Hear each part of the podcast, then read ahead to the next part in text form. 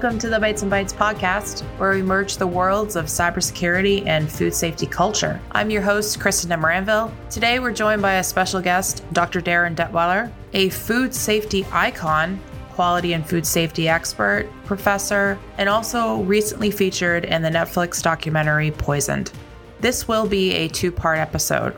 In part one, the episode will explore the intricate relationships between our food systems and digital security. Dr. Detwiler brings a wealth of experience and captivating stories that will shed light onto this critical topic. So sit back, relax, and let's get ready to dive into a conversation that I'm sure will change the way you think about the food on your table.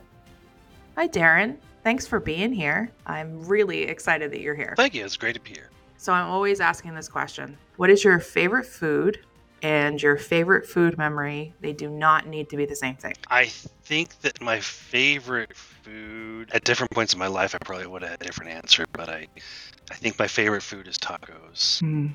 Uh, low on the bread, but high on the diversity of things you put inside of it, and I like it with a good crunch. But my favorite food memory, uh, I have a least favorite food memory, but my probably my favorite food memory. You know, when I was a kid, we would go to family gatherings. I always remembered my grandmother. My this is my mom's mom. She just this incredible coleslaw, and it was like that was my favorite thing. That and deviled egg. My grandmother brought this coleslaw, and every year that was, or every event, if I recall, was just I just I just loved my grandmother's coleslaw. And then um, there was this one year I remember very particular when we had to pick up my grandma and we're, we go and we pick her up and if she's in the car we have to run an errand. And i was a kid. I wasn't really paying attention too much. I just remember she got out of the car and then um, at some point i did start paying attention. I realized that she was coming out of Kentucky Fried Chicken. She had oh my god, their, their coleslaw, and it was at that moment when I realized my entire childhood was a lie. It was a Oh lie, I tell you, that she was not the one responsible for that incredible coleslaw. It was Kentucky Fried Chicken. And so, um, and then I, I had written something about that like years and years and years and years later. And my aunt was like, You didn't know that until you were 12? We all knew that from, we all knew that. What are you talking about? So, anyway, when we th- talk about things like food authenticity, food fraud, or things that ruin your, your perception of food or whatever, that's that's my favorite memory is when I had that awakening about how coleslaw ruined my childhood, how Kentucky Fried Chicken ruined my childhood. You know, and I'm I'm over here practically in tears laughing, and I'm trying to restrain because I don't want my laughter just to be filling the airwaves right now. But that I wow, I mean that's some emotional damage ultimately. It was, it was. You know, I can't look at coleslaw the same way ever again. No, no, but I do like it that you were making me think about it about like salads and different things when we were at family gatherings, and of course yours went to a whole other dark place.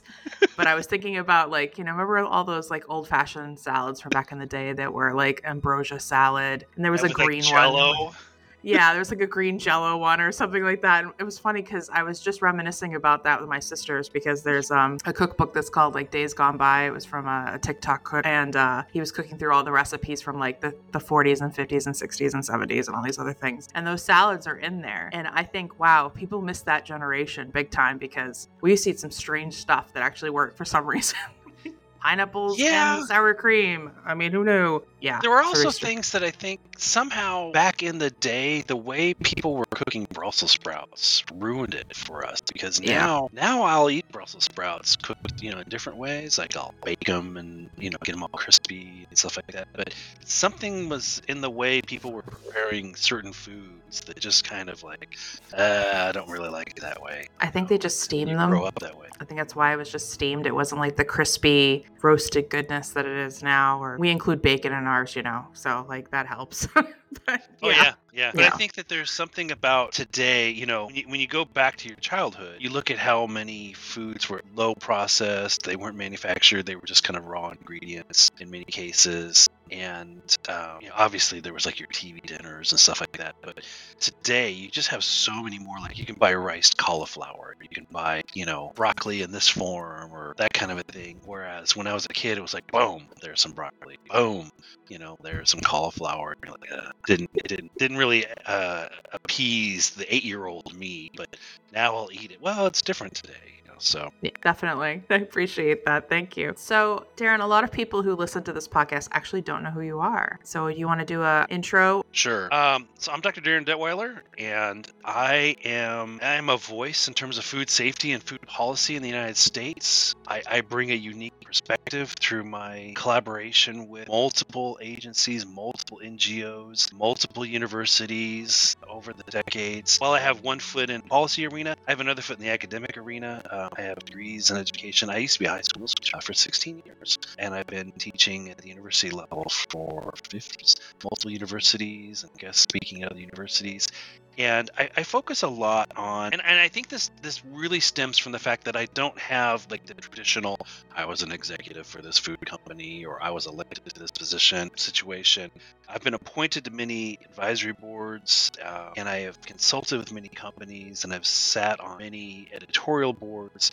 And it's this kind of combination of perspectives that helps people view the work ahead of them through a different light in some cases, whether it is bringing validation to the courage that's needed behind whether it's making a policy or enforcing a policy or following procedures and protocols, uh, ramping up our food safety efforts or recall efforts, extending it the full journey of food to the last mile. You know, sometimes a lot of the same messages by the same people are very textbook. They kind of lose that emotional element, that kind of element of the true burden of disease as the underlying drive behind what is shared. It has been something that stems for me not only through my experience um, academically or professionally, but from having lost a child 30 years ago uh, during the landmark 1993 Jack in the Box E. coli outbreak. I was a nuclear engineer operating a propulsion plant on a submarine, and I was a quality assurance inspector. I was 24 at the time, and I thought I was I was pretty smart. At 24, I guess I thought I was immortal.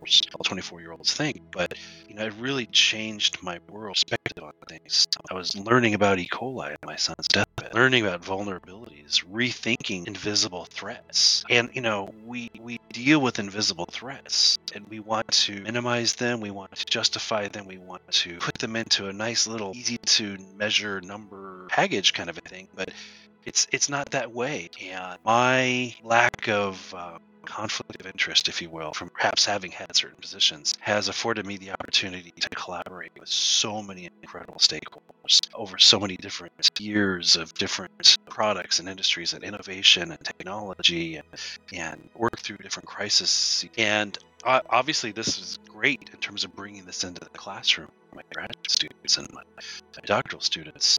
Uh, but then bringing the experiences back from the classroom actually to industry and speaking in front of audiences, delivering workshops um, that help people understand communication as a leader, helps people understand what does it mean to have courage, how do we foster courage, helps people understand, um, you know, the difference between um, trying to put things into a simple package and taking a more systems approach and saying if we're going to take a systems approach we have to look at this from all stakeholders perspectives, including those of the people in that last mile of food's journey, which includes the consumers. And, uh, and I talk about this uh, a uh, great deal in the, the recent Netflix documentary Poisoned that came out, as well as books that I have chapters in other people's books, and even columns that I write for various industry magazines.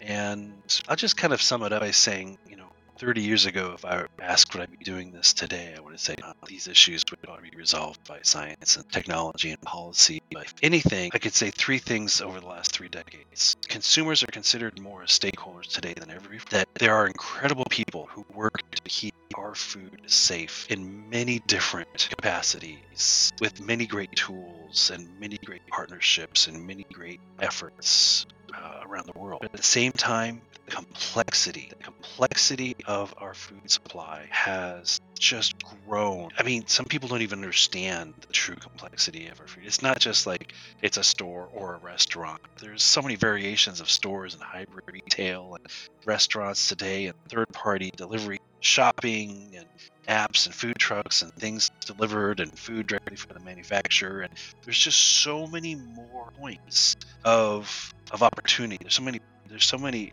mile markers along this journey um, more so than there were in the past where there is not only opportunity to lose transparency and traceability, but to lose trust and to open the door for opportunity for threats, whether they be unintentional or unfortunately unintentional. And uh, it's this diversity, this, this greater diversity of topics that I focus on both in and out of the classroom. And this is why you and I have talked about cybersecurity in this space quite a few times now. And I'm grateful that I finally have a chance to get you on air and have this conversation. And we've been on a few podcasts together already talking about this the, the synergy between our two very seemingly different industries. We've uh, even been in the same place at the same time.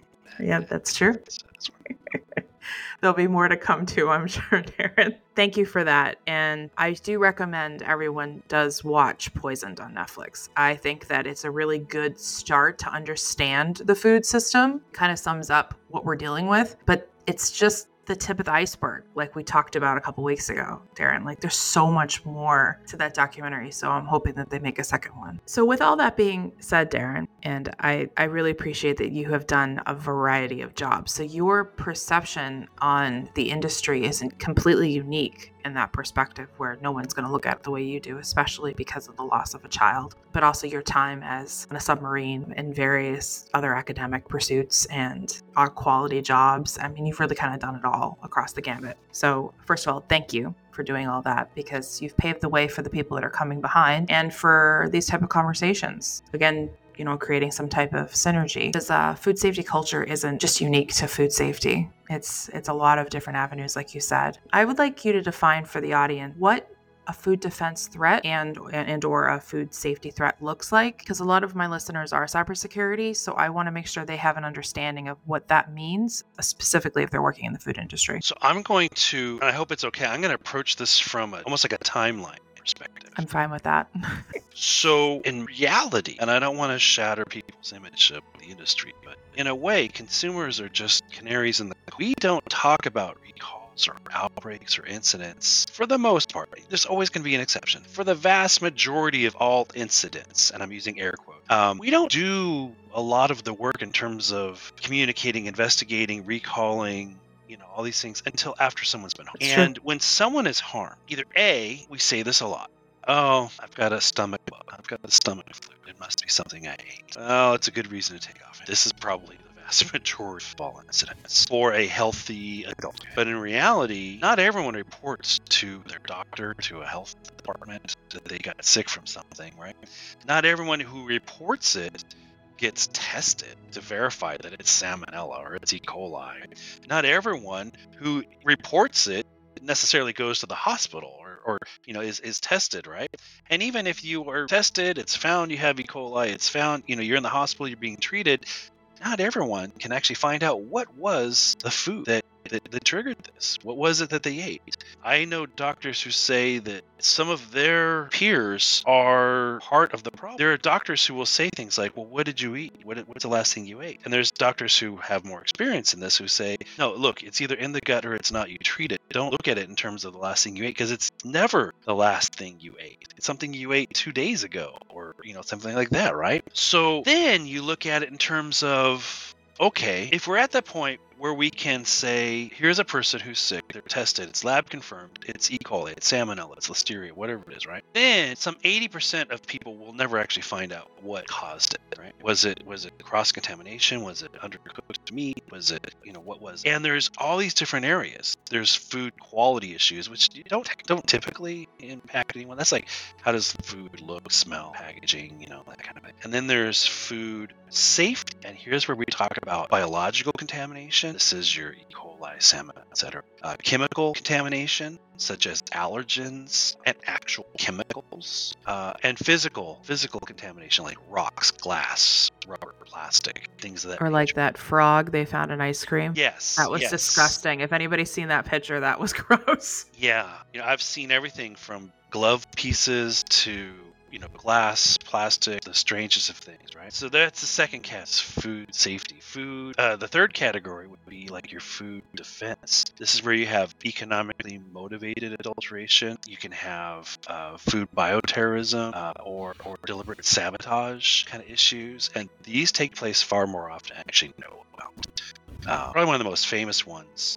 Well, okay, well, one of the most popular, if you will, ones was like the ice cream licker, the person who went into grocery stores a little while back and was opening the lid to ice cream and licking it, putting the lid back and going, good luck finding that kind of thing. But people don't often talk about what happened near um, Portland, Oregon, in, in the Dalles, Oregon, back in the 80s when this this cult basically went and they intentionally took samples of salmonella and put it into like a spray bottle. We're spraying it on salad bars. Back in the day, we had a lot of salad bars at, at fast food restaurants.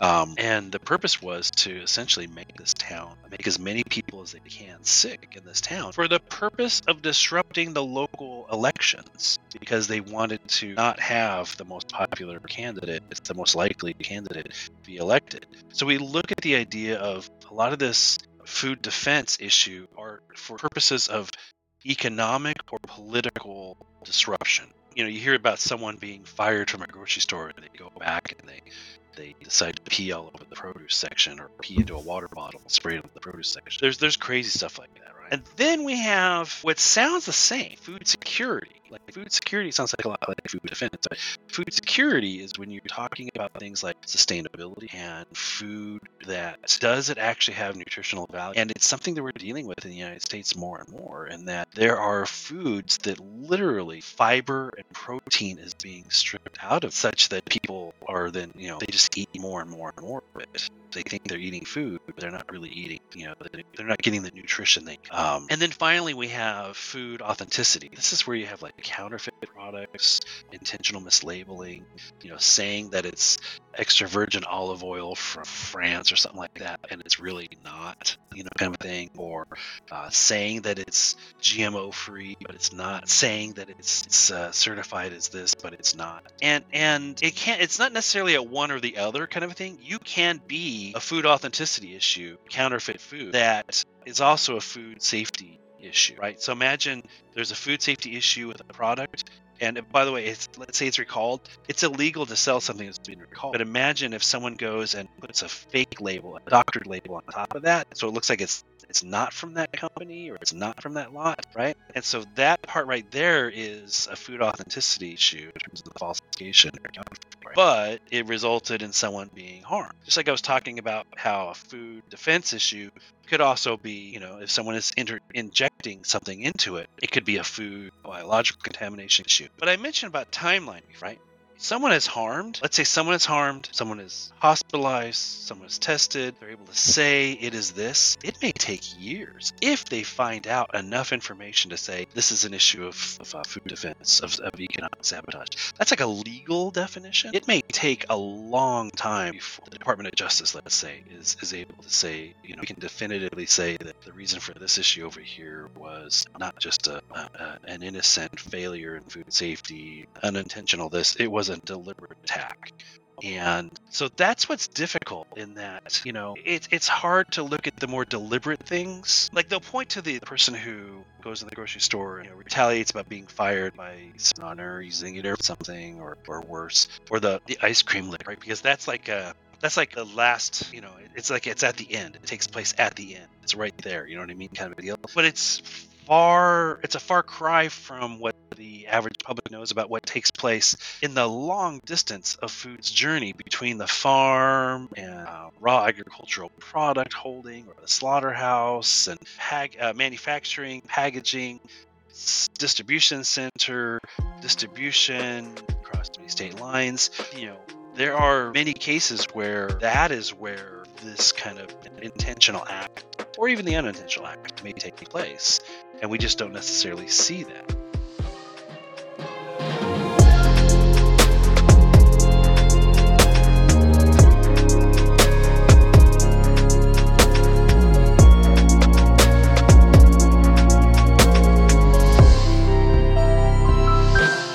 Thank you for tuning in to the first part of this insightful discussion with Dr. Darin. I hope you're finding the conversation as enlightening as I am. If you're enjoying this episode, make sure to stay tuned to part two when we continue to unravel the complexities of cybersecurity in the food industry. Also, if you are enjoying this episode, please leave us a review and share it with your coworkers and friends. It means so much to have your support. Now, let's get back to the episode. It's a it's amazing to me in talking to cybersecurity professionals about food in general and how it, you know, we need to talk about it in real terms that they completely believe the propaganda from the marketing train that we still hand milk our cows and you know they live in red barns and they're happy and there's sunshine. You know what I mean? It's still it's automated. The documentary Poison showed automation of chickens moving around that people got really upset about. Um, but we don't know what was going yeah. on with those chickens, so it's probably fine. They're probably just moving them to laying. Like it's not a big deal. But we I even the way people, chickens were handled. Oh yeah, I talk with people who think that you know if they go to the grocery store and they buy ground beef that it's from one animal. Oh no, like that's that's crazy. And in some ways, I have to give it to that marketing machine that they've removed the humanity or the humane need for us to know what's happening we're so far removed from our food now that we have TV shows that are about that just because we find it entertaining. It's now become entertainment. When yeah. did we get there?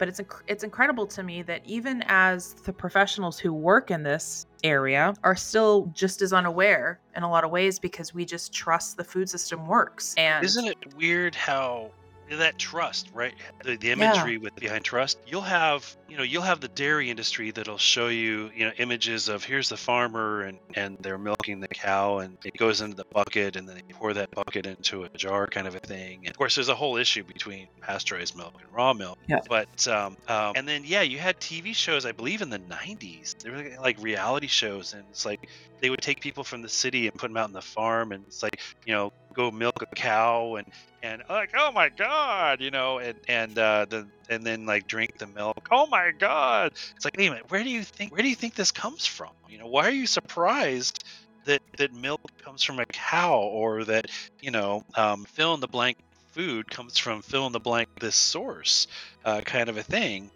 it reminds me of that joke in the Addams Family movie. The lemon cookies are they made from real lemons? Of course. If I'm selling Girl Scout cookies, are they made from real Girl Scouts? Um, uh, or like Dino Nuggets. I remember my boys when they were very young. I had to explain to them that Dino Nuggets were made from chicken, not from actual dinosaurs.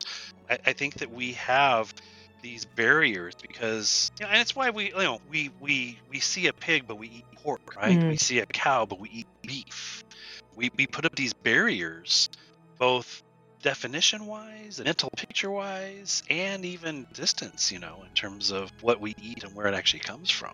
Yeah, it's it's really interesting that we've done that as a society and globally. That's not necessarily just limited to the states. It's global and how disengaged we are from how things are produced. So it's almost like a shock when you find out that it's completely different than you expected and and then it's automated it's highly automated and there's a lot of robots and there are still a lot of humans and there's still a lot of processes that are digital and i think people are just like wait what? Like what is happening? I thought this was just really um, analog and i thought it was really human and don't get me wrong there's still a lot of places that are are analog in some ways but it's crazy and how do food security or we'll just say food protection to blanket it because you did a great job of explaining all of it. How does food protection deal with this new digital frontier that could potentially and and if it hasn't already because we've already established that Darin that we don't know what we don't know right now completely alter the safety of our food. Well, this is one of those stories where you you look at food and its reality of, of how it's made, right? Mm-hmm. You know,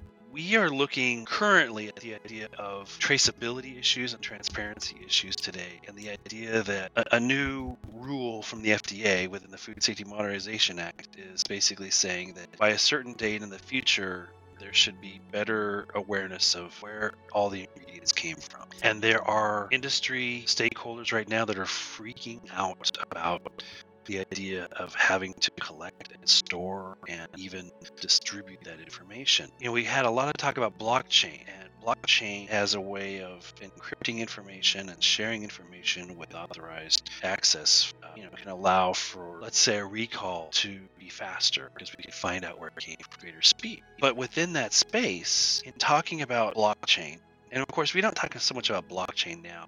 In the bigger picture, we just kind of rephrase that.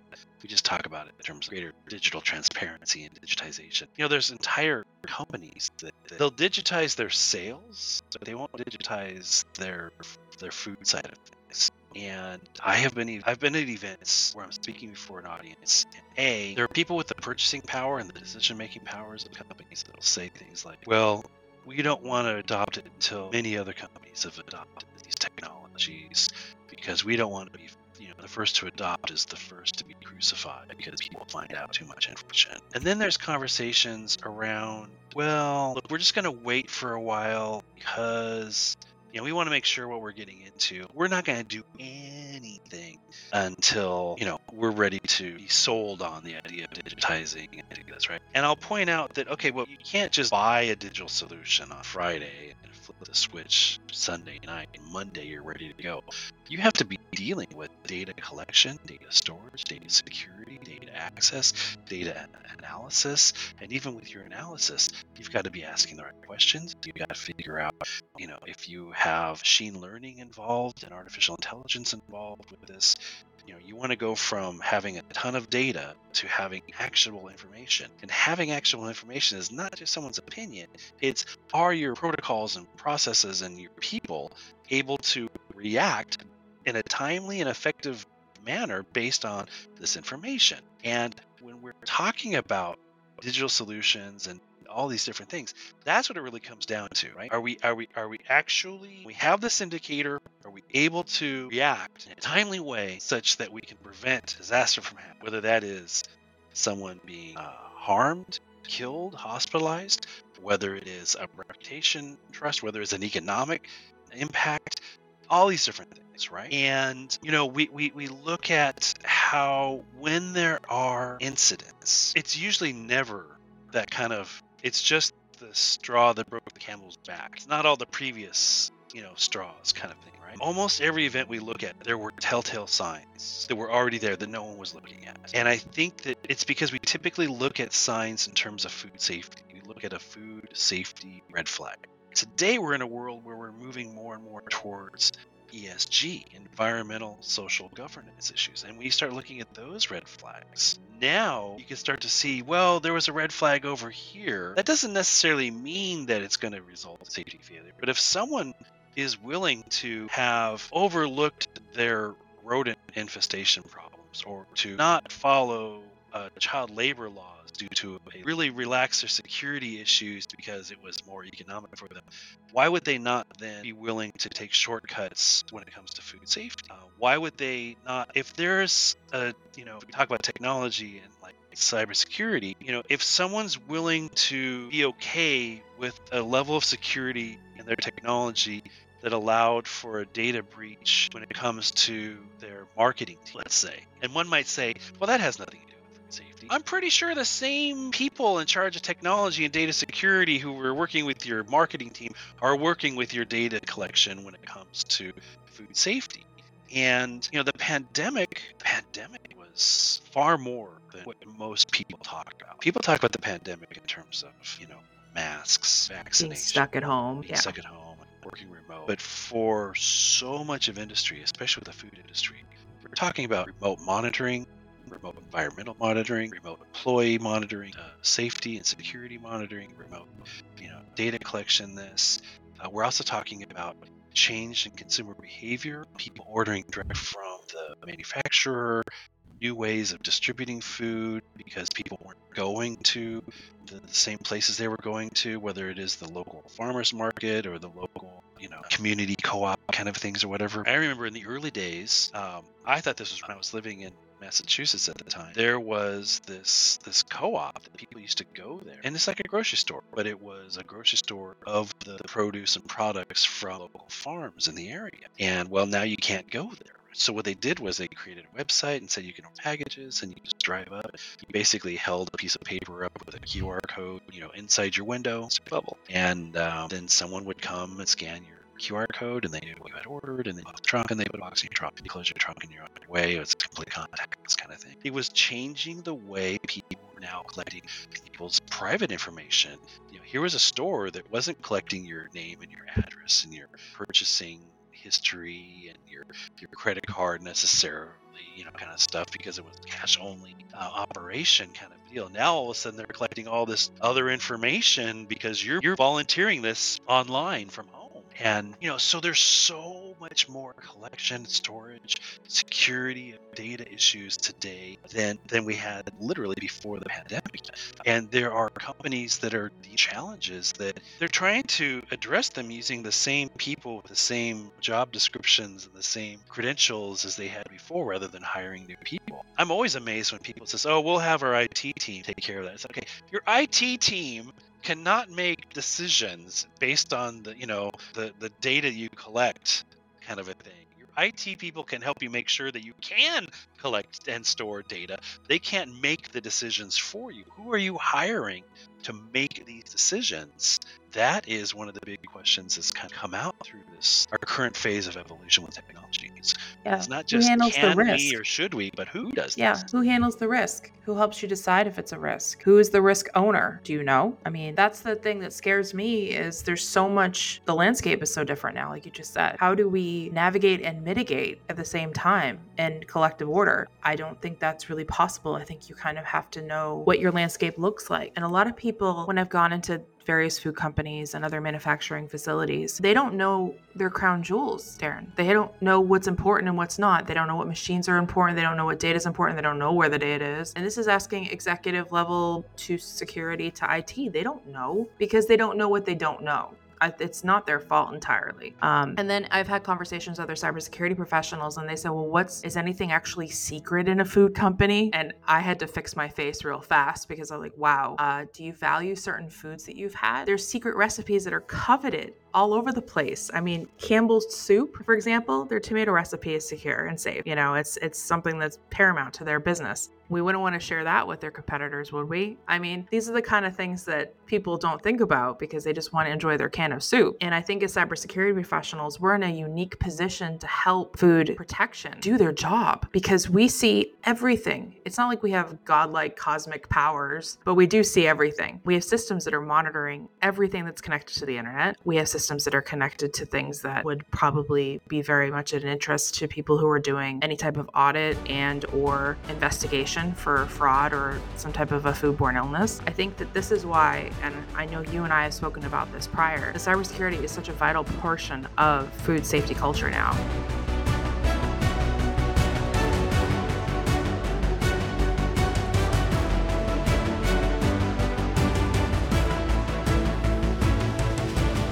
Come to the end of the first part of our discussion with Dr. Darin. Remember, this is just the beginning. Part two of our conversation will dive even deeper into the world of food safety and cybersecurity. So make sure to subscribe to the podcast so you don't miss out on the continuation of this discussion.